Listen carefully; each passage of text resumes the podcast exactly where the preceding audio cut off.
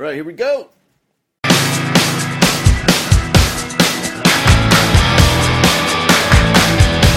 right, welcome to the Teaching Rockstar podcast. All right, episode 37. Here's, man, you know what? I have, I guess just like everybody, I have this love hate relationship with social media. There's so much I just despise. You know, when, when you, when you look at the research at um, the damage it does in the lives of kids and the anxiety it creates. And if you dig into that, man, it, it, I just, I hate it. But at the same time, it, there's so much good out there on social media, and today's episode is a great example of that. You know, just the ability to connect with like-minded, passionate people who are into teaching and education and making a difference in the lives of kids. And that's what this episode is all about. Uh, this is John Conan. I love this guy. He is an award winning teacher, award winning principal. He's up in Great Falls, Montana. We connected online on uh, Facebook and Twitter, and just the stuff that he shares and the stuff that I share. I mean, you know, I mean, listen, those those articles he published, like like the, it sounds like something I wrote. The stuff that I post, it sounds like something he wrote we are just aligned in how we in, in how we think and what we believe is the right thing to do for teachers and kids and education. So I had to have him on the show. So here we go. Let's kick it off. This is a great conversation on a Friday night, and uh, he's in his house. I'm in my house, and uh, you can hear dogs barking in the background. And I had a great time talking with this guy, John Conan. Here we go.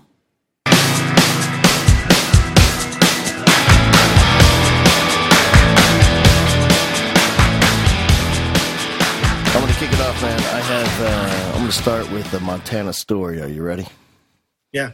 This is my only Montana story, just so we're clear. Is uh, so I had a. I was you know when I was teaching, man. My last ten years of teaching, I was. Uh, I've taught everything K through twelve, but my last ten years was was was all out of high school, and I ran leadership and mentoring programs.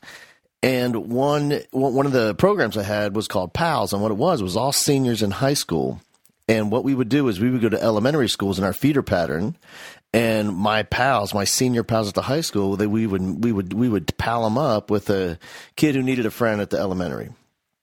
So each day, you know, the class met on the bus, and we would take the bus to to to whatever elementary on that day, and we'd pal them up. Anyway, so I had, I mean, I had amazing kids, and I, so many kids would apply for this gig. And um, all right, so here's my my my Montana story. So I had had a kid who graduated, went to college. His name was Will, and Will went to college, and you know he's a good kid, man. He is um, not an academic all star, just a good kid that makes good grades. Played on, you know, played sports, played baseball. He was in pals. He was in the leadership stuff. And um, he goes and he just hates college, like hates it and, uh, and of course, everybody in his family went to college, but he is miserable. And he calls me his uh, freshman year, at the end of his freshman year, and he's like, "Man, I hate this place. It's not the people. I like the people. I just hate classes. I hate studying. I hate everything about it." So I said, "Brother, like you've got it. Like he was majoring in business. I was like, you got to find your passion." like whatever that is like don't take classes because that's what people want you to take don't don't, don't sign up for that major sign, like find out what you think about what you really love to do and go do that he says, okay. And then so he calls me in the middle of the summer and he says, Bowman, man, I'm in Montana.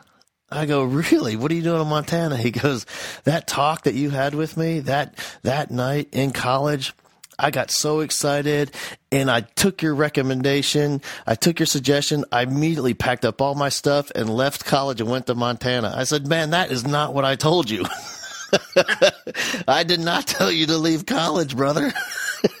and, and anyway, so he went to Montana because like his passion was nature and being outdoors and all that stuff. And here we are, like ten years later, man. And this kid, he's now he's he lives in Yellowstone, and he is a paramedic, firefighter kind of guy. He flies on helicopters, saving people's lives.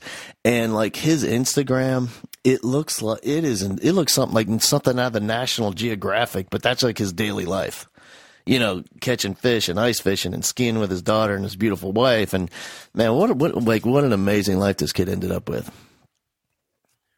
You know, we're only half an hour to 40 minutes away from one of the top uh, trout fishing rivers in in North America, which is awesome. Yeah. And we have mountains on all sides of us. Well, three sides of us here in Great Falls. If you can put up with the wind, man, we have everything outdoors that you want to do right here. Even in our own little town of Great Falls, we have the Missouri River that runs through here. And uh, my passion, other than teaching, is water skiing. And so we'll get off work and be on the river water skiing within you know 20 minutes of, of getting done with work. And uh, that's one of my releases. I think people make fun of me because I do it so often, but holy cow, if I don't have something else to do besides putting out the amount of energy we, that we do and, right. and education all the time, we got to have something else to do for fun. Man, I got to know, like I know, you know, I know nothing about um, Montana and nature and all that stuff because in, in Houston, like it's hot year round. So, in terms of water skiing, how often, like how many months out of the year is it even tolerable? Well, that's a good question. Well, you have all these series of uh, things that you do to help make it more tolerable. So, obviously uh, beverages might be one, sure. but uh, mostly we have uh, either a short wetsuit, long wetsuit, and even uh, I got a couple friends that have a have a dry suit. So it's completely they can go any time of the year they want to as long as the river's not frozen over. Right now it's frozen over, so you can't get out there. Uh, I, I, I typically start in um, the beginning of May. And we've went all the way to October 22nd before, so it's kind of a short season up here. Yeah uh, compared to down there. Uh, but it is unbelievable uh, up here because on the river, uh, you can find a different direction on the river and it'll be glass. And uh, that's the nice thing is you can always find a place to, to water ski that's, that's going to be good, good for the boat. Yeah. So, yeah. So man, when when when you were growing up in uh, Montana and and you were going through school, what, what, was that like for you? Did you when when when you were in school? Did it come easy? Was, did you have supportive parents? That's great. You know, good question. Um, I was lucky enough to. My dad owned a business in town. He owned a tire business, so I was able to uh, learn how to do all different types of uh, combine, tractor, truck tires. Uh, but the other thing that was going on in my house was my mom was a teacher.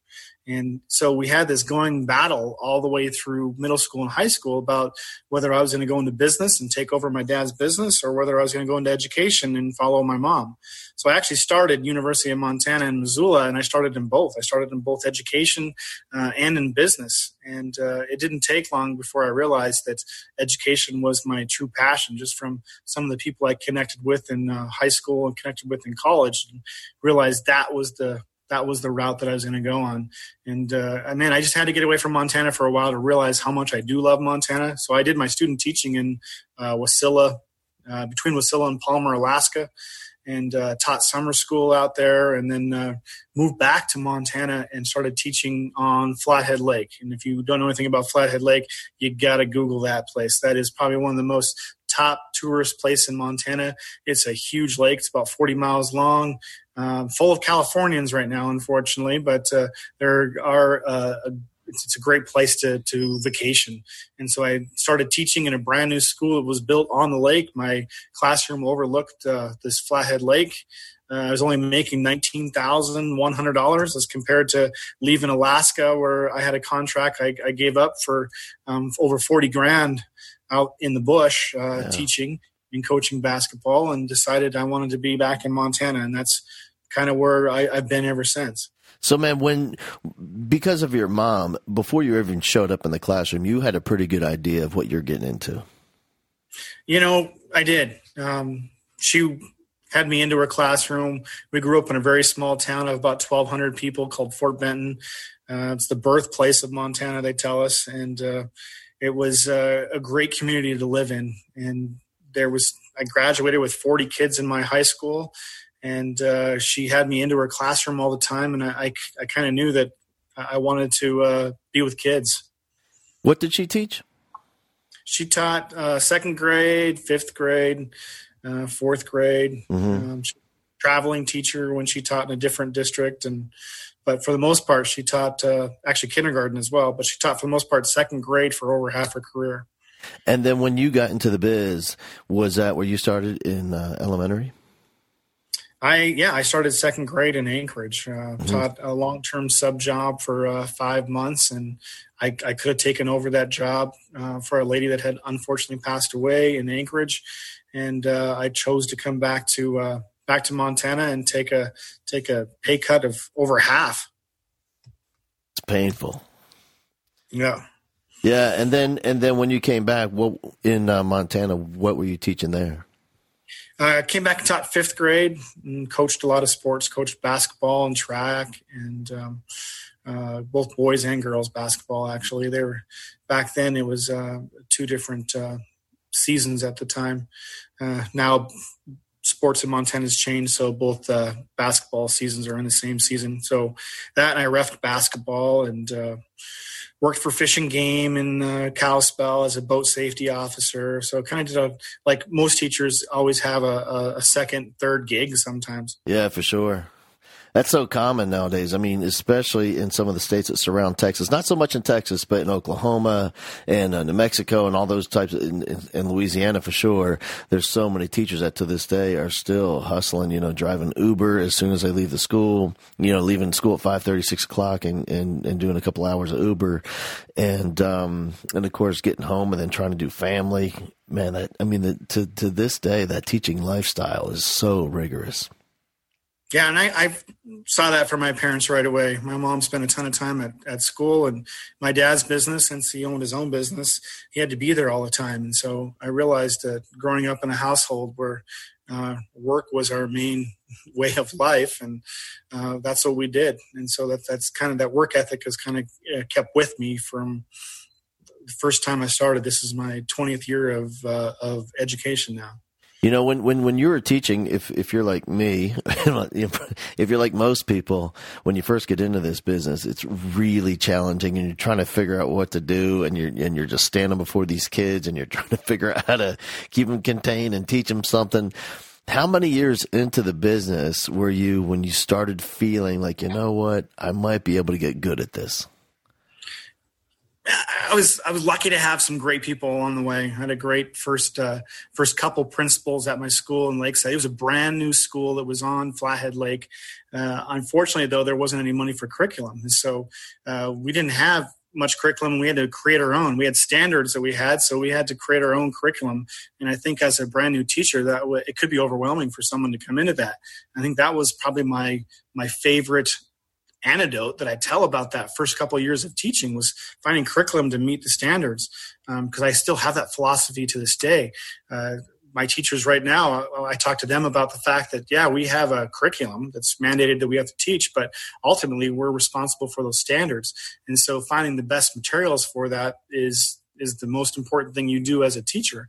Uh, other than create relationships, you know, being able to find material that, that we can um, meet those standards. So going back to that, uh, when I first started in uh, Lakeside Somers, Montana, we did not have a, a curriculum, and uh, we had standards from our Northwest Regional Educational um, Co-op that we were supposed to uh, to meet, and um, I used novels, and uh, we had um, a series of of older books that they used from a past curriculum, but most of the money that they had uh, went into making sure that uh, since we were growing so fast, we had enough money to pay for teachers uh, that they could teach there and uh, paying for the building. And so uh, to say, man, to actually know what the hell I was doing, um, probably man, my third or fourth year into into school, did I ever start feeling like I knew kind of what I was doing? But I was lucky enough to have uh, some great mentors and great teachers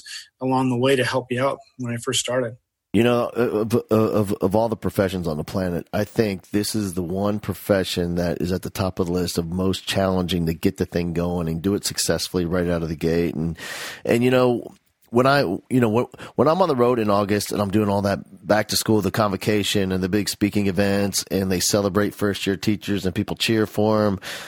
I love that, but the, the, also the sad part for me is knowing that in just a matter of weeks, a lot of teachers are going to forget about those first year teachers because they're caught up in their own thing, man. They're caught up in school and they're trying to, and they're, and they're, and they're buried in, in, in assessment and data and curriculum and trying to teach and we lose we, we lose sight of how important it is to provide great mentorship for those first year teachers. Because teaching you know i always say man teaching is the only profession it's the only profession on the planet where we have the same exact professional expectations of a first day teacher as we do of a 30 year veteran.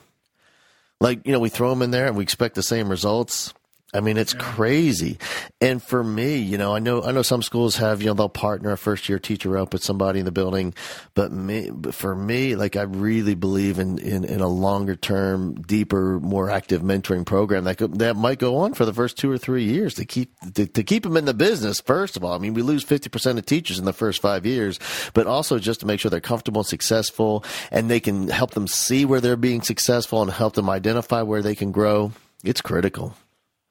You know, that's one thing my current school district has prided itself on is that professional development. We had a three year program where, man, those first year teachers get a full week of professional development before they ever set foot in there, learning about the curriculum, learning about all the different um, computer systems that we have that has been so exponential in the last couple of years uh, of expecting our teachers to do grading and uh, PowerSchool and I mean, everything that uh, uh even the getting a sub is all automated now, and so there's so many of those pieces that that we're asking our teachers to do. It's it's been it's phenomenal to look at. One of the things I think that has changed my whole career was the fact that I recommend this for principals. I don't know how many principals can do this, but uh, when I was 27, got my first principal job, um, and I wanted to get into a bigger district, and so. Uh, the current district I'm in. I had a hard time getting in as a principal. Um, went to several interviews, and I had to go back to teaching. And that was the hardest thing I probably that I've ever done. Is I went from being a principal for three years and go back to being a classroom teacher, and that was the hardest year of my career. Was knowing what I knew about what I w- expected my teachers to do in my old school and trying to do what I told them to do right. as a teacher the next year. And I haven't been in the classroom for three years. Yeah. Uh, I, I almost lost it. I had, honestly, I had I had to bring in an instructional coach to help me out that first year to decide you know how am i going to be able to get fit my curriculum in that i'm required to teach? And on top of all the new things and nuances that this district has as compared to my old district didn't have. And it made me reflect on how we have our new teachers coming into our districts. And it's just we just think it's normal. This is what they have to know to be able to do that. Uh, but if you haven't been a principal or back to a teacher again some of those things uh, it's hard to put yourself in those shoes it really is. And also, you know, I think this, you know, an, another interesting perspective from this profession is that unlike a lot of other professions, this is a profession where people are oftentimes afraid to ask for help. Where they're in the classroom and they can feel themselves struggling and I think I think it's for a couple of reasons. One, especially for a brand new teacher, number one, like they don't even know what to ask. Like they're so lost. You know, I, I you know I can remember being in college in my uh, when I was like a freshman in college, I was in philosophy. I remember sitting there staring at the professor, and I had no idea what he's talking about. To the point, I had no idea what to ask. You know, and I, I think for some teachers on their first year, they're that deep in the struggle where they don't even know what to ask. In addition to that, I think when when when some veteran teachers stop by to ask how things are going, they're just kind of sociologically conditioned to say, "I'm oh, great, everything's awesome, no, it's fine," rather than "Oh my God, I'm struggling." Yeah, um, we have always had instructional coaches in our district, and we've been working real hard on that uh, concept of what an instructional coach does. So many of our veteran teachers or master teachers find or they see that an instructional coach is there to help the teachers that are either brand new or that are struggling. And in reality, we want them to be able to work with everybody. Um, I got to be an instructional coach for one year, and um, I did work with some struggling teachers, but I also tried to connect with those top teachers too and say, hey, we got to keep that growth mindset to be able to to get better. Let's let's team together and show the rest of the school what we can do.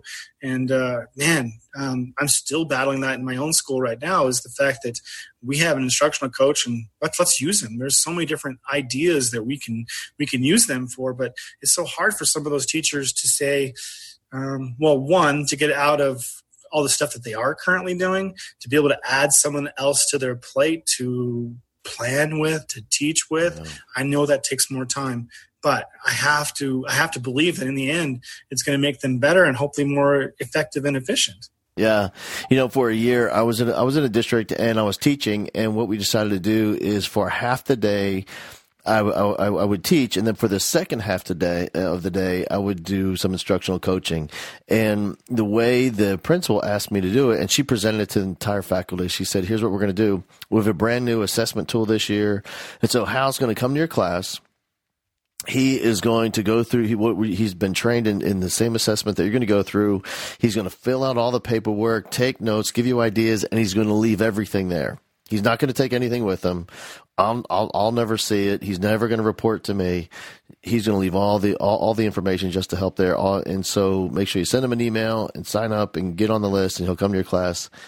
And nobody.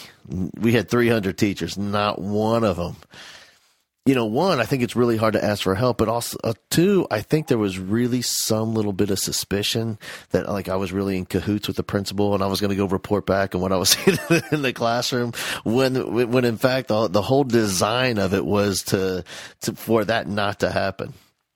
Right. Right. Yeah. They feel like you're being evaluatory, but in reality, uh, that, that wasn't your job. We've really spent a lot of time with Jim Knight's um, philosophy on um, coaching, and that's that's helped out a little bit. But we still need to move past the fact that that that, that coach is uh, is not there just for this, the teachers that um, aren't doing well or are brand new, but they're there to help move everybody. And that that's going to be difficult, I think, as we go forward. Because right now, I wish we had a coach for every single school, and that's how much I believe in them.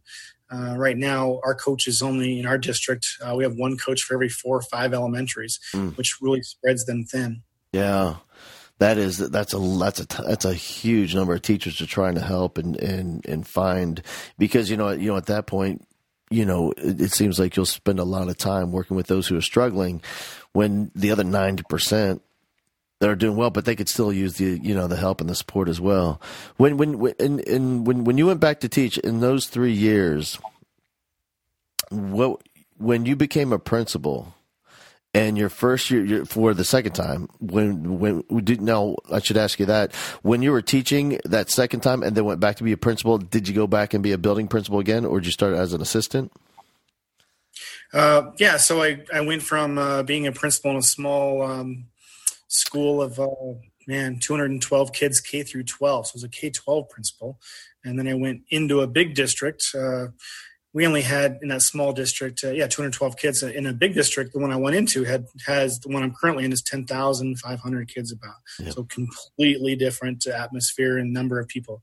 So I went in taught fifth grade for three years, and I was an instructional coach for one year, and then I went straight into an elementary principal job. We don't have assistants at the elementary level, so uh, we have 15 elementaries. Uh, they all range from 250 to 500 kids almost.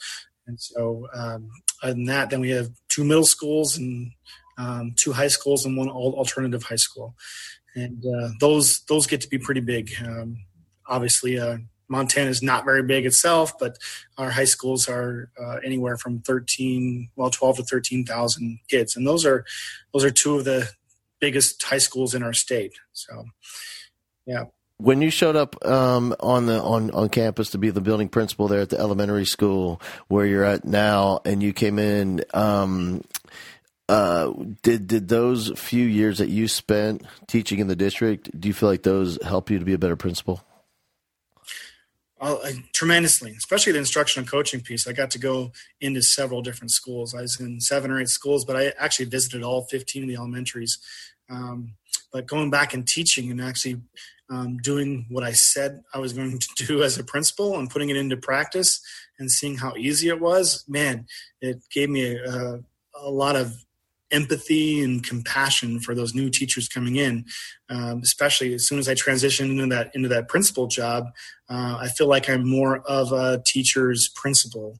Uh, to say that, to say the least, that I understand a little bit more that um, what we're asking.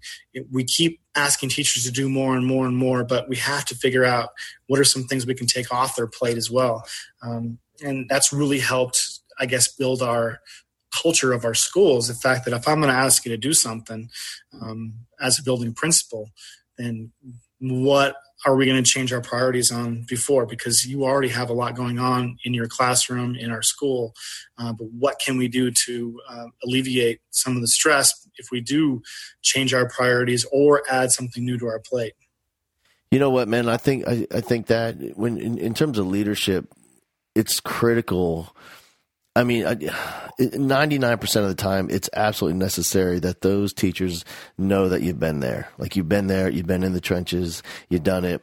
A lot of times, when I see and I find uh, principals that are really struggling, oftentimes, man, they've they've only been in you know in the classroom maybe three or four years until they went into administration, and in three or four years, you're just starting to figure things out you know, you, you really, I mean, for me and for most people I see, there's some crazy natural talented people out there, but for most people, you know, it takes it takes a number of years to really start figuring this teaching thing out and to go through so to, to you know to get the wisdom of experience. And I yeah, think and being you failure. know, yeah, I was, I was about to say, you know, just just just being a principal that has that experience. I mean, that is, I mean, gives you so much credibility. Right. And not being afraid to say I'm wrong or that I made a mistake or um, not shying away from failure. I mean, we, we talk about that with our students all the time, but are we practicing that as adults? Because, man, if we can figure out a little through humiliation, um, this isn't working. What yeah. can we do different? I, I, think we can take it a lot further. So many people are afraid of failure, especially the teacher level. It, it's okay. It's okay to try something. I, I tell teachers all the time, um, try it out, see if it works. If it doesn't work, we can always change it. Um, but so many teachers are afraid of that failure piece, and unfortunately, that carries right down into what they're, you know, talking with their students about too. Students have to understand it's all right to fail as well. You know, the one of the last principals I worked for, his name was Alan Meek, and I remember in my interview once he uh, once we kind of sealed the deal and it was a good fit for me, it was a good fit for him. The very last thing he told me before I left the interview was he said, "All right, this school year, when you're putting together all these all these mentoring programs and leadership stuff that I want you to do, I would much rather you have to sit here and apologize for taking it too far rather than coming in here and asking for permission of what you can and can't do. And like as a teacher in my style of teaching, that was so empowering knowing that he trusted me on that level to go out and just make the magic happen. And if I messed up, I messed up. I come admit it, say I'm sorry, let's move on. You bring up one key word that I think that both of us kind of agree on. You talked about empower, and I think that's one of the biggest things that um, if I do go forward in this in my next endeavors here is the ability to empower teachers. Um, the way you empower them, I think, is is through that relationship piece and, that empathy and understanding that this is a tough job. And unfortunately, society doesn't understand, I think, some pieces of the fact that um, kids have changed. I mean, I keep thinking back to the way my principal was when I was in school. Uh, when I got, I mean, we still had corporal punishment. I, I got swatted a couple times when I was in elementary. I still remember that. Uh, but the situations that they dealt with back then are completely different from the situations I did uh, we deal with today. Today, I, I took a foster kid um, who has been in quite a bit of trouble in his old school and in this school. I took a foster kid today, asked um, his foster mom if I can take him to the eye doctor. I was going to get my contacts. Uh, I got new contacts. And uh, I'm not wearing them tonight. Should be wearing them. Uh, anyway, I took him and I got new frames for his glasses. Uh, his brother and him got into a fight, and his brother punched him and broke his glasses. Uh, they're wrestling around, and um, so I took him and we went to the uh, eye doctor today, and I, I sat during school. I sat for half an hour to get his frames fixed with them. Yeah. And I've never, I've never been. I mean, he hugged me when we got back to school. He's a fifth grader, one of the toughest kids I have. He hugged me and and said thank you. And man, I I don't know a better profession that that where we can do that and uh, you know going back to that empower piece but i want teachers to see that. I want teachers to understand that we can make a difference that what we do with our kids uh, is important and that passion uh, you talk about it a lot but that passion that we have uh, we have to show that as as leaders but have, we have to show that as as teachers too. And by giving them the, the, the, ability to empower them to do that same thing they can then empower their kids uh, to be able to do and pass and pay it forward with what they're doing You know, earlier today when I was at the gym, I was thinking about um, doing this podcast and recording with you. And on the gym, on the wall, it has this huge painted saying. It says, "Ego is the enemy." And I thought, you know what? In in in your style of leadership, where where you pride yourself on trusting and empowering teachers to be passionate and do the work of a teacher, I, I think one thing it's key in that style of leadership, and the reason it, it, it, works is because like there's at the top level of leadership, there's no ego involved. You know, oftentimes when we have the that you know that more of a, a militant style of leadership, you know, where I, you know, you you because I said so, that's why you do what I tell you to do. You know, that whole thing. There's so much ego behind it, but really the most effective leadership on campuses everywhere that I see is is that leader that is you know is willing to make a mistake themselves. They they are a walking, talking example, and they model what they want to see from their teachers in their in in in how they work with their students and their teachers. Yeah, um, in studying Jon Gordon in the last couple of years here, watching what he does, he talks about this servant leadership piece, and I've really gotten into learning more about servant leadership and how you model what you preach, and uh, putting yourself second all the time. But um, I even see that as a principal, but I, I think it's it's powerful. I think we could be as as a superintendent too with that servant leadership piece of letting your staff know I'm here to help serve you. You know, all, all, the way through education, I think that's so, like that. It's such a, a shift for most um, leadership models because the traditional leadership model in education is this us versus them thing, where it's us kids versus those teachers and those teachers versus those kids and those people at the central office and the people at the central office versus those schools and those kids and those teachers, you know, rather than this whole school family. And I think that really is the key, man, is if, if everybody really at, at every leadership position, whether it's in terms of classroom leadership, school leadership, district leadership, all really thought of it in terms of serving those people, it changes everything. We have a huge. Oh, there's my dog listening to your dog. That's so funny. uh, we have a uh, hospital here. It's a pretty huge hospital, probably one of the biggest ones in Montana. Uh, I'm only a couple blocks away from it, but unfortunately, my parents have both been in the hospital quite a bit, in and out. And one of the signs they have in the hallway uh, and it's not so much for public to see, but it's for their employees to see. It gives a protocol, like a three step protocol, when you meet someone else that's an employee in the hospital. You look up, you acknowledge them just saying hi, and uh, you, well, basically acknowledge them that when you walk by them, you don't just have your head down, you're not into your phone, you don't ignore them.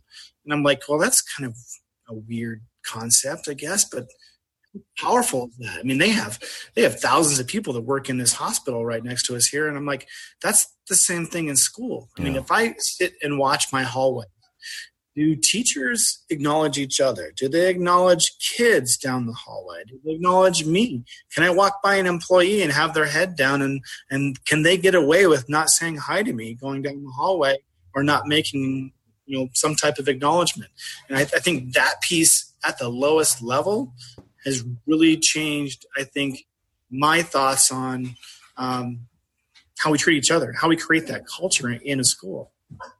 Yeah, man, it's everything, you know. And um, I visit. I mean, I, I, visit hundreds and hundreds of campuses, and when I that, that's probably the main thing that I see in terms of really effective leadership is when I'm on campus and and there that culture of that campus is exciting and it's fun and and people. I mean, they they love their school family it's that principal. They know everybody's name. They know everybody's mom's name. They know they there's there's hugs everywhere, you know. In in but on, the same on, on, the opposite end of the spectrum, when I'm on a campus where things are struggling, I mean it's it's like 100 percent of the time, I'll be standing in the hallway with the principal. A teacher walks by, kids walk by, two more teachers walk by, and a counselor walks by, kids walk.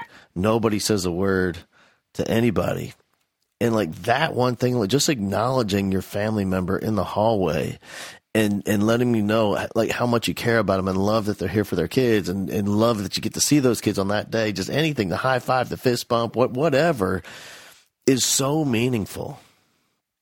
Yeah.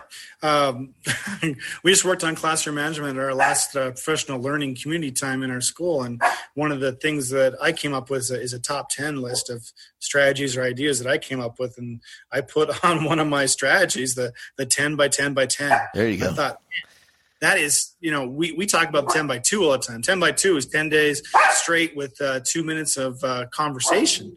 And, um, man, your 10 by 10 by 10 is is even more powerful. I gotta let my dog out or he's gonna kill me here. Hold on. All right, cool.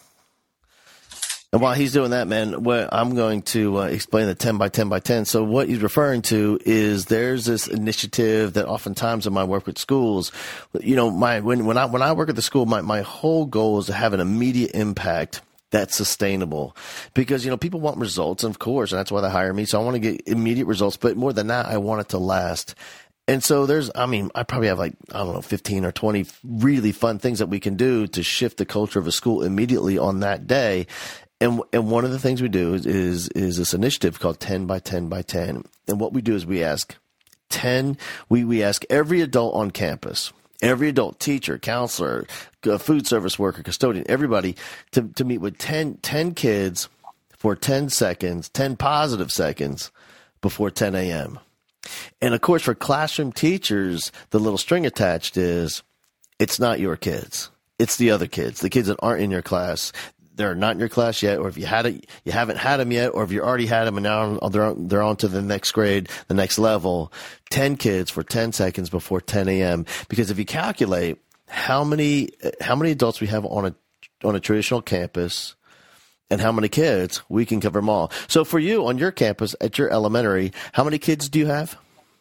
410. And then if you count up every teacher, every counselor, every adult that's working there, how many adults do you have approximately? Uh, some days we have 50 adults in the school. Yeah, there you go. We, we, we got, we got, we got all 410 covered 10 by 10 by 10.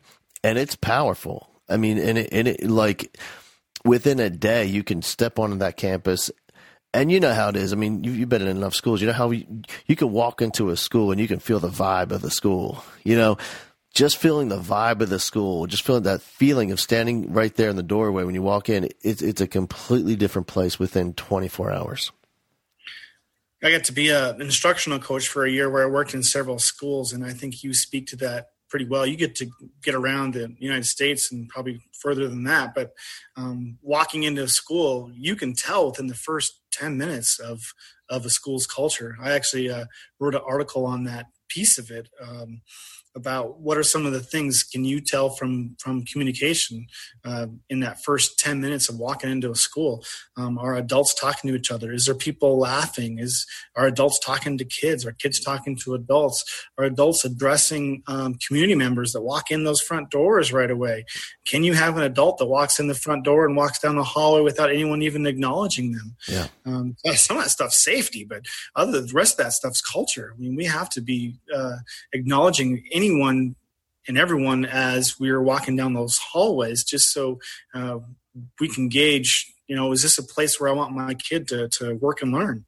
Yeah, you know, when I mean, I have so many stories of just amazing places. One, I mean, one right uh, down the road is years ago. I went to Magnolia High School for the first time, and my pal Springer, Jeff Springer, was the uh, principal back then. He's retired now, or he's repurposed. He doesn't say retired; he's repurposed now. And um, when when I walked onto his campus, I walked through the front doors, and I, I didn't get I didn't get 15 feet, and some kid walks up to me, "Hey, my name is so and so. I'm on the student council here. Welcome to Magnolia High School. What brings you here today? And it was, it's like so shocking. Like you don't even know how to respond. He's shaking my hand. I'm trying to find, what? Who are you? Like what? Because it's so unlike anything you've ever experienced.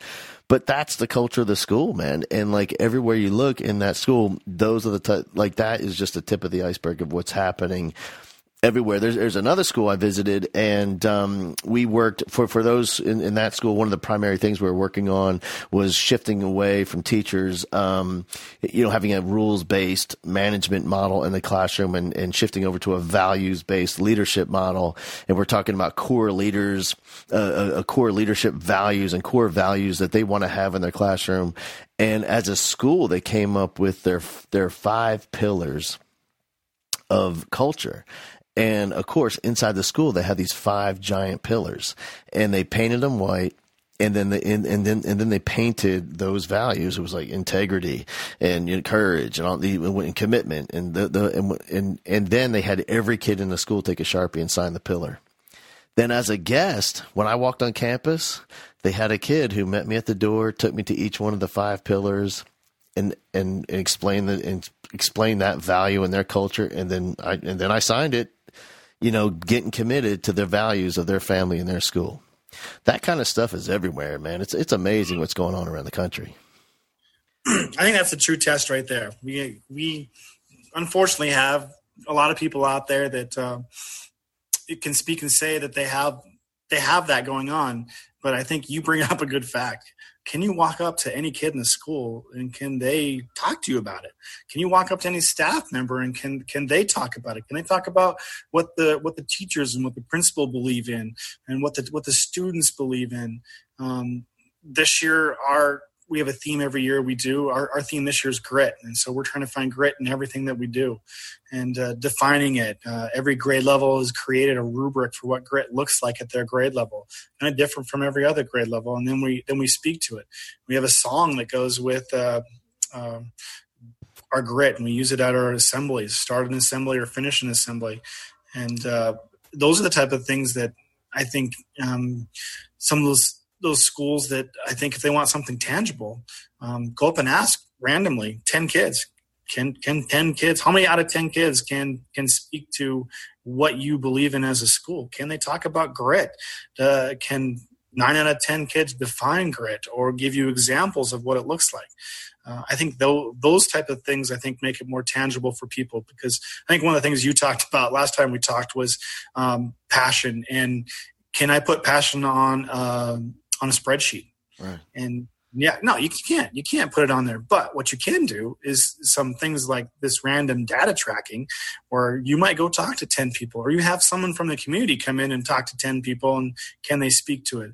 That might tell you a little bit more about how much ingrained your school is into that, into those concepts. It's true, man. What, um, oh, one of my favorite local principals, actually, she's one of my favorite principals in the nation, Heather Patterson, here at Polly Ryon Middle School in uh, just southwest of Houston, and it's a sixth it's a sixth grade school, all sixth graders, and and um, about I think about seven eight hundred of them, and every time I go there and we're visiting classes, she always I mean she tells me straight up, make sure you ask a kid what what's going on. Because I mean that is a, such a huge part of their school culture. Is if a kid doesn't, if a kid can't tell you what's happening, it ain't happening. And right. I think what you talk about, you know, not just academically, but also, man, I, I mean, I believe that to be true culturally across campus wide. So yeah, in, in the social studies class, I walk in, ask a kid what's happening. But you know what I wonder is when you walk into schools and you see a kid in sitting there in the cafeteria and say, "Hey, man, describe your school family to me. What's it like here?" Can they really articulate what the most valuable thing is in terms of that school leader and this and, and, and, and the mission of that school. Yeah, that's powerful. Uh, you know, up here, it's and I, I, see you doing the same thing. I guess in talking with you, um, it's kind of like a magnet idea, but you kind of gravitate towards those schools, those leaders, uh, be, because they share some of the same ideals that you do. Uh, I have a I have a I have a buddy who is in my alma mater, and, and, he's a superintendent and halftime principal. You can do that in Montana, and so he's uh, he's uh, his name is Jory Thompson out in Fort Benton, and one of the things that I, I did uh, with my student council just a couple weeks ago was we went into his school and we um, his student council met with mine and we went around and did walkthroughs through the classrooms to find grit and his school, his whole district, their whole theme this year is grit, and so is ours. So we teamed together, and um, he's going to come to Great Falls here soon and do the same thing. But we walked through all his classrooms, look for students that were showing grit, look for teachers that were showing grit, and then we met back and t- went, met back and talked about the things that we saw. Um, and it, it, it was powerful to see to hear some of those kids talk about other kids showing grit in someone else's school and it was like this level of respect that um, we didn't have. We didn't know these kids. It was the first time we've ever met any of those kids, but um, they hit it off right away, and it was amazing in one day when we had um, something focused like that uh, to center around how close they got within five hours of being together. And so, like you you mentioned um, several different principals in your area, uh, I I am gravitated towards those uh, principals. I, I, have, you know, quite a few in my own district here out of 15 schools that I, I, I gravitate towards that has some of that same um, philosophy and they can create some unbelievable culture. Uh, it's my, I guess, bigger idea is how do we spread that passion?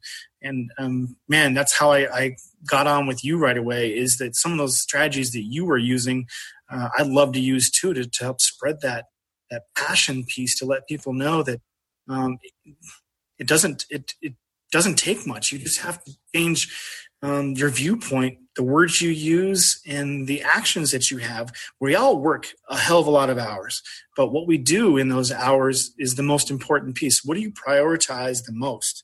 And I, am guessing you might say the same thing that um, relationships are probably number one. Uh, it's getting out there with with uh, with people. Uh, my principal when I grew up stayed in the stayed in his office he didn't, he didn't leave much. I knew where he's at. My staff has no clue where I'm at. I'm out and about all over the place. Yeah, you know, I think you're right. You know, when, when we talk about those those types of, of values of of culture that we have in our school family, you know, you can't always put it on a spreadsheet. But what I love is the fact that you guys go out looking for it. Like grit is is is is a priority. Let's go out and look for examples of it because if you're not there out there looking for it, you're not going to find it, and then you're not really going to know are we living up to that mission that we started with at the beginning of the year. Man, that's so important. Yeah. Um I I just wish that there were more people like that. I guess um, I, I am lucky to work with who who I work with in my own district because I believe they have some of the same ideals with me. But um, I've been lucky enough to be uh, at a statewide level, and I would love to see more of that across across our state, across um, the nation, I guess, because I feel education's taken such a big hit. 95% of what we do every day is stuff that needs to be talked about, that we need to celebrate and let society know that education, public education, um, has it going on. And I, I, I, truly believe that. Even in some of our most difficult schools, we have some of the most ingrained teachers that are connecting with kids at, at levels that I may never get at, even at my own school. I was lucky enough this year to, um, um, and I say lucky enough, even though it was one of our most difficult schools in our district, I was able to go over to this school and help support while their principal had health issues. And um, I, I dealt with more things in my two weeks there than I dealt with probably the whole year at my own school. And I watched those teachers work so hard with those kids and the relationships they had. They knew exactly who each kid connected with and they were able to help support and intervene when things happened right away. And I, I was amazed to watch that. And, and, I didn't have a relationship with any of those kids. I was only coming over to help support as administrator while their administrator was gone. And um, man it, it, made me it, it, totally changed my viewpoint. Um, I, I think a little bit on the fact that we have to give those teachers um, great leadership. And when they have great leadership, um, man, they they can thrive even in those most difficult schools. You know, man, of, of all the things I see, and uh, that that really is one of the things that I never get I never get used to it because it's so shockingly beautiful. Is I can find schools on the Texas Mexico border or in you know inner city schools in downtown Dallas or in in in the Midwest in the Appalachian Mountains. I mean it. There are challenging, like unbelievably challenging schools, and there are these heroic classroom leaders, teachers, principals, and they're absolutely killing it. Teaching and building relationships and making a lifelong impact on the lives of their kids. And it's happening everywhere. And i think you're right. Of all the like of all the stuff that we're not good at we're not good at telling the story. We're not good at letting people know these magical moments that are happening every day. And i think the reason is is because as educators we're numb to it. Like we see it all day long. We see it every day. And in our mind, like we, we, we get to a point where we don't recognize it as a magical moment, but it is. Like anybody else that's that that isn't around it and they you know they don't see it every day, they would be shocked by how amazing these moments are for kids. My um my wife's job, she's a she's a fifth grade teacher now, but she used to be a like a behavior coach. Um, behavior interventionist and her whole job was to help support kids in her school but her whole goal was to get kids back into class. And so she tracked the number of minutes all the time that it took to go from a complete meltdown back into learning. And man i mean she's a she's a nationally board certified teacher. She she's unbelievable teacher as compared as compared to me. Not that I want to compare, but I just know that I just know that I've learned so much from her, and I'm lucky to have her as my wife. But um, just her ability to take a kid from complete meltdown to back in the classroom, and she tracks it over the year to the fact that she can get a kid you know there sometimes in in five to eight minutes.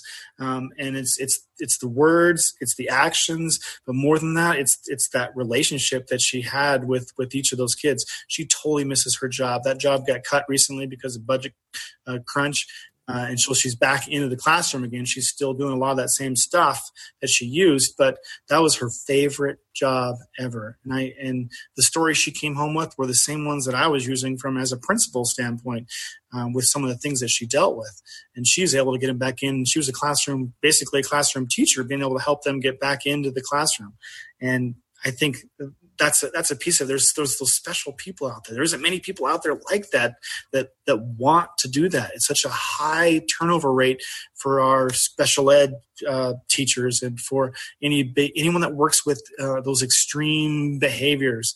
Um, I, I just wish we had we could grow those people so much more because they have that love of learning, but more importantly, they love kids and they think that they, you know they, they they can change their lives. Yeah, man. Let me ask you a question. When you were when you got when when you came into the principal position, you know, I know one thing that we just we we just don't do a good job at is really um, developing leaders in education. You know, if to, if you think about it, to run the operation of a high school, we'll say, like on let's say let's say you got a couple thousand kids in a school, a couple hundred staff, you know, and faculty members to run with like millions of dollars in budget and we got food services we provide transportation we have healthcare on campus. If you think like in the corporate world how much uh, leadership training would go into preparing somebody for that position they would be in all kinds of leadership positions moving up moving up moving up for decades to get to that level.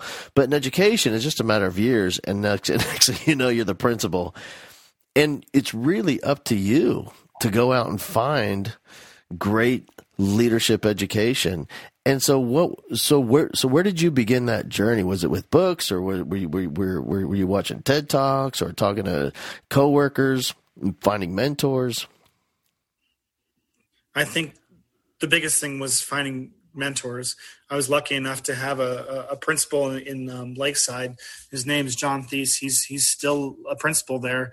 Um, he's been in education. He's um, pretty close to probably 40 years now of education, and he and I still talk. Uh, he was one of my first principals, but uh, the fact, one of the things that I loved about him was the fact that um, he was so calm in the midst of, of chaos. And uh, when I was a young punk teacher, 22, 23 years old, that just boiled me. I didn't know how to handle some of that. I I would get just as mad sometimes as as the kid did, and realize that the kid got even more mad because I was getting mad, and I. I I had to really do a lot of experimentation with uh, behavior management, and uh, watching him and him mentoring me and on how to how to talk to kids calmly, and the fact that the kid it didn't matter how big the consequence was, is the fact that the kid got a consequence uh, for something that happened, and how we reteach uh, a student um, that really made the to this principal job than I first thought. And I thought, well, man, I I could do that. I think I think I'd like to have more of an impact classroom and have more of an impact across the across the school. And so, actually, my first job uh, as a principal was when I was 27 years old. Um, I had one other teacher that was uh, just as young as me, or I think she was a little bit younger than me, but all the rest of them were, um, you know, a decade, if not two decades into education more than more than I was. Yeah. And so I had to learn real quickly coming in as a young punk that I need to figure out relationships right away and learn the culture of a school and how can I create relationships with kids, especially when those older teachers started sending me kids that they kicked out of class and why were they sending them to me and how could I keep them in class or how could I uh, help support them with the relationship with that uh, with that teacher um, man, it was it was by total um, experiment and fail that that I did that. And I was lucky enough to have a have a superintendent that um, he was only half time and I was a principal, but I, I, got put in the role of superintendent quite a bit, even as a young young guy in my uh, late twenties, um, because when he was gone, I'd have to do a lot of the um, not only computer work, but a lot of uh, a lot of decisions that that had to be made from from that level uh, as well. And I was lucky that he allowed me to do that. And so he really empowered me to help him with his job, but empowered me to be able to to take that leadership role. So I think going back to your question, um, I think it, it, to to grow leaders. Um, we have to find people that have some of the characteristics that that they can lead and we start giving them jobs and empowering them to be able to to take stuff on. Now i'm not saying that we push all of our work to somebody else and say hey take it over uh, but we empower them by helping create this res- mutual respect between you and that person but mutual respect between them and the rest of the school that man they do have maybe some expertise in an area that that I can learn from. And then you start tapping all those different staff members in your school in different leadership areas. And before long, man, you've empowered your staff. So I have people that I, I send people to to look at with classroom management, engagement strategies, uh, with uh, active participation techniques, with um, uh, relationships, with uh, tone of voice. Um, uh, so, you know, those are the some of my go-to people that I, I put people in, and then on top of it, uh, we get tons of um, we have two different colleges in our town, and uh, we have tons of kids that come to get their practicums done, and so I'm pushing those practicum teachers into those classrooms, you know, uh, to to to watch that go on, and that also is a is a part of empowering and paying it forward. Uh, my sister is just retired from teaching for 30 some years just recently here and uh, we went back over her career and she had out of her 30 years 30 some years of teaching she had over 25 years where she had a student teacher. Who does that? Right. And she and she felt like that's just part of my job. I need to pay it forward. I'm like that is the ultimate ultimate servant leadership kind of um, piece that i that i want to instill in my own teachers is the fact that um, i can't lead if i can't empower because the way I lead, I need to be able to empower those teachers to be able to take on more responsibilities, but they also need to be able to um, have some of those capabilities where they can lead. And I, I love that love that piece of it. Uh, I've just recently, I've for the last couple years, I've only had like maybe two designees in my school. When I'm gone, these two designees take over when I'm gone. I've now increased that. I have um, four, four, if not sometimes I have five people that I kind of rotate some of that leadership through. And some younger people I've started to add into that leadership role as well because they they have those capabilities and letting them know wow the way you talk to people the way you talk with parents um, you have you have those capabilities to do this you can do this and so even if they don't believe that um, man just getting that reiteration and pointing that out to them um, helps empower them. Yeah so right now as you're uh, you know growing still growing and maturing as a leader and, and still learning what what would you say right now is your um, what's your area of focus in terms of leadership? What are you excited about? What are you looking into? What are you learning about? Oh, that's awesome. Um, uh, I look back at our goals that we've had for the last eight years. I just talked with staff about this. Um, one of the goals I, I, look back, I don't know if it was done purposeful or not, but every year one of our top three goals has been culture. And I, in, in talking with you more and talking with this, with some other people that I've been talking with about school culture, um, I don't think you can you can ever stop. You have to continue coming up with new and creative ways, I think, to inspire, empower, and create that passion uh, with people. So uh, I'm going to keep doing that piece of it. Um, as I move in the next endeavors that I'm looking at, I, I got to continue to keep working on Montana finance for uh, budgeting. I think that's an area that uh, I I have read a lot about. I've um, taken classes, courses on college level courses. Got my superintendent endorsement uh, for that. Uh, but I, I, I feel like we got to be more creative with how we budget. We're we're struggling in Montana with uh, with funding. If you look at where we sit with our salaries, you look at uh, where we sit with how much of our state allocates towards um, towards the education of each kid. I, I think we have some areas of improvement, and I think we need to figure out how we can empower others to see that too and in our legislative session coming up figure out how we can get more funding for for our students. And so those are some i think getting a bigger impact of not just me and my school me and my district but what can we do statewide to help help look at that?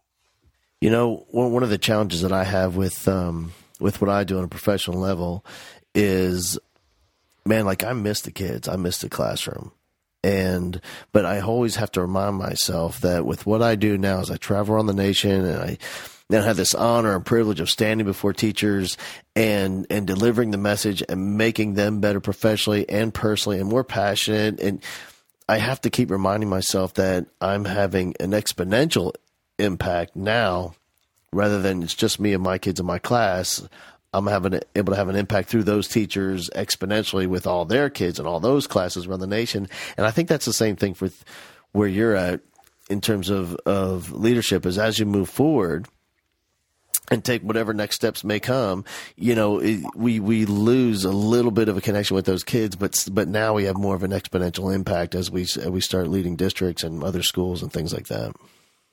Yeah, that's, that's exactly where I'm at. Um, other piece I want to continue to keep working on on top of uh, finance and school culture is is to continue working on um, relationships and figuring out how I can be impactful with with uh, with relationships, not only with with um, school employees, but with uh, the community. Really worked the last two years on how we can not only get community members and parents to be participating in our class in our schools, but how, how, how can we engage them more? So it's just a whole different level of, of, of school um, participation, the ability to get them into our schools or to get our kids out into our community. So we've been doing some um, some kind of fun stuff. Actually, one piece I got out of Texas, I can't remember which district I pulled it from, but it's called Read It Forward, and it was just a, a project we did a couple years ago with our student council. We raised a whole bunch of money, bought a whole bunch of books. Actually, Pete the Cat, one of my favorite books, a couple years ago, and we put it into a whole bunch of local businesses and uh, put it on on their coffee tables, or put it on um, like in Starbucks, or put it in um, you know crazy places where you think, well, someone's gonna come and steal it. Well, we put inside of it a little note that said, "Take this book home, read it, sign it, bring it back to one of these 15 different businesses, and then read it forward."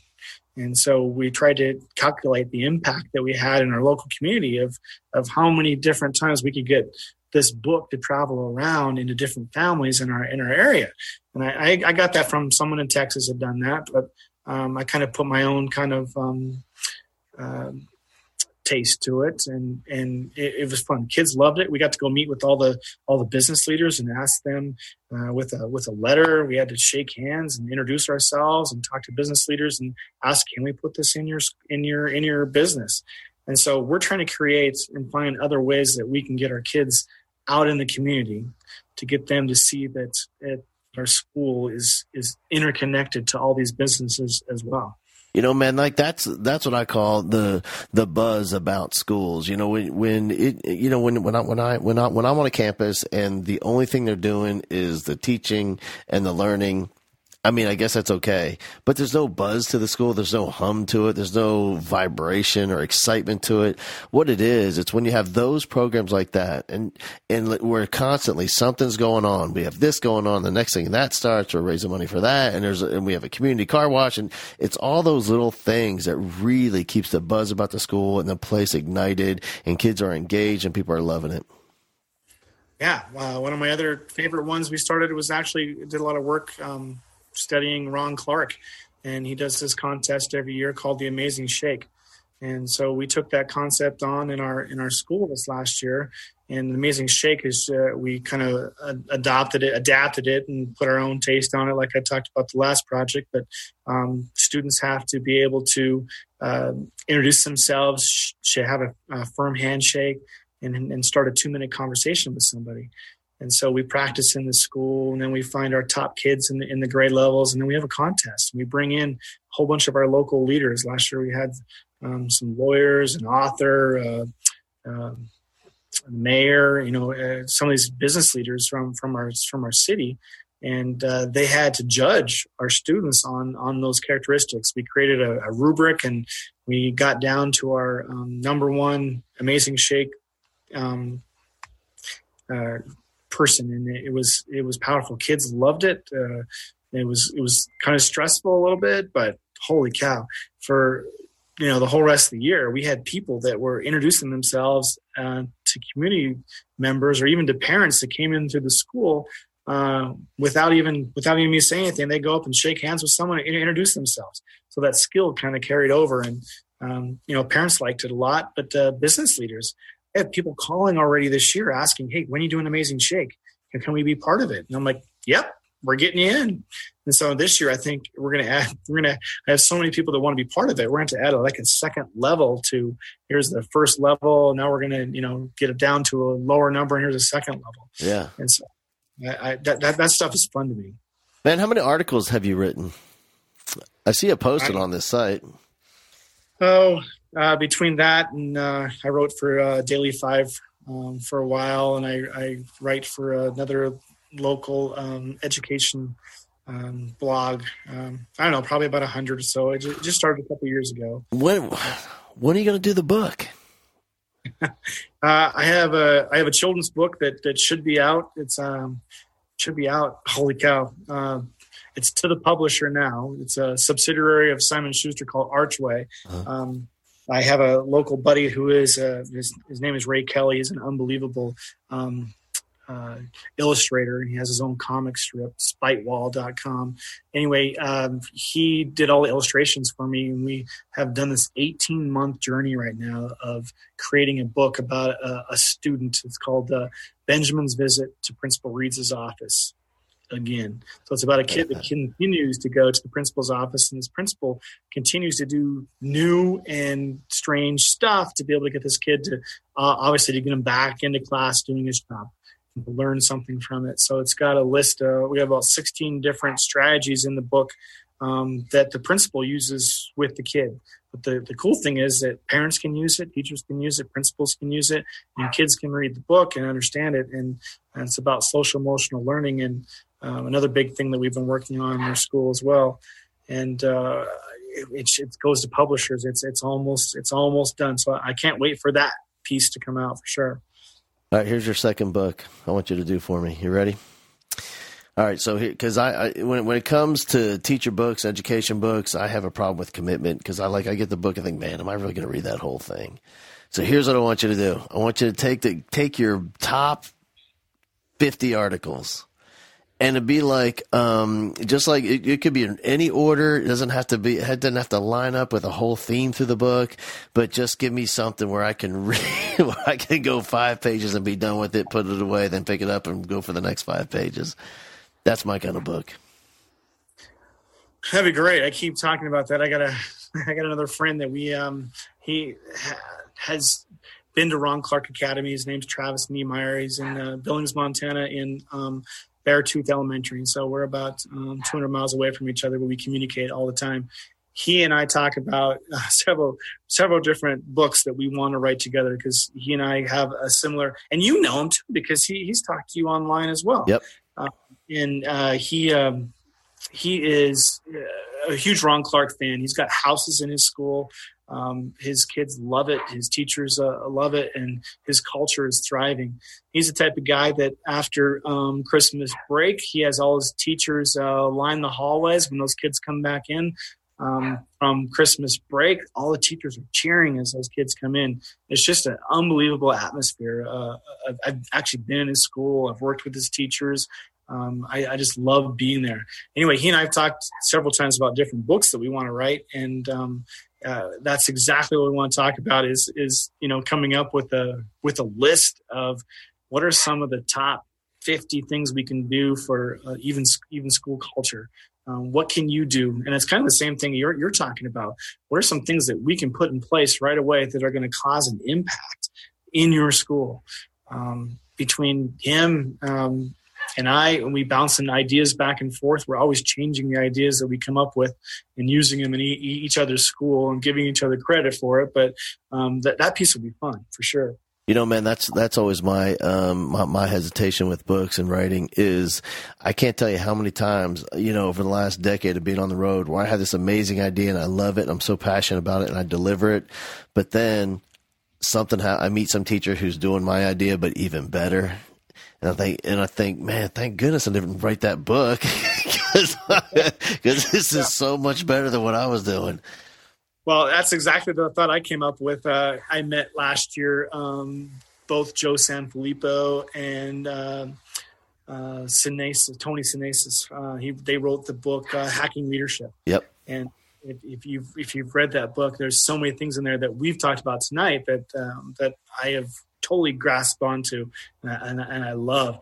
And when I met both those guys, uh, met Tony back in Washington D.C., and we actually had Joe Sanfelippo out here last year um, to talk with our um, talk with our whole state organization uh, about Go Crickets. And if you don't know anything about Go Crickets, uh, you gotta you gotta get on and watch the watch this guy's uh, passion for his school as well. It's, it's, you know it's a similar level that we're talking about with that passion piece, but um, that's the exact book I wanted to write. I mean, everything that I, I wanted to put into a book, they had it, right? And, and I, I, love it. And I, I, I tell them that all the time. So. Yeah. Well, hey man, listen. Of all the um, all the downside of social media, the one thing I love is meeting um, just like-minded people that are passionate and out there in the trenches, making a difference in the lives of kids and teachers. And um, you are you are one of my favorites I've met in a long time. So I man, I appreciate you spending time with me and hanging out on on a Friday night with our dogs barking. And uh, and man, I'm I'm so appreciative. I can't thank you enough. Well, thank you. Uh, you've been uh, definitely someone just in this last year that has uh, created a lot of buzz, not only for me but for my for my teachers as well.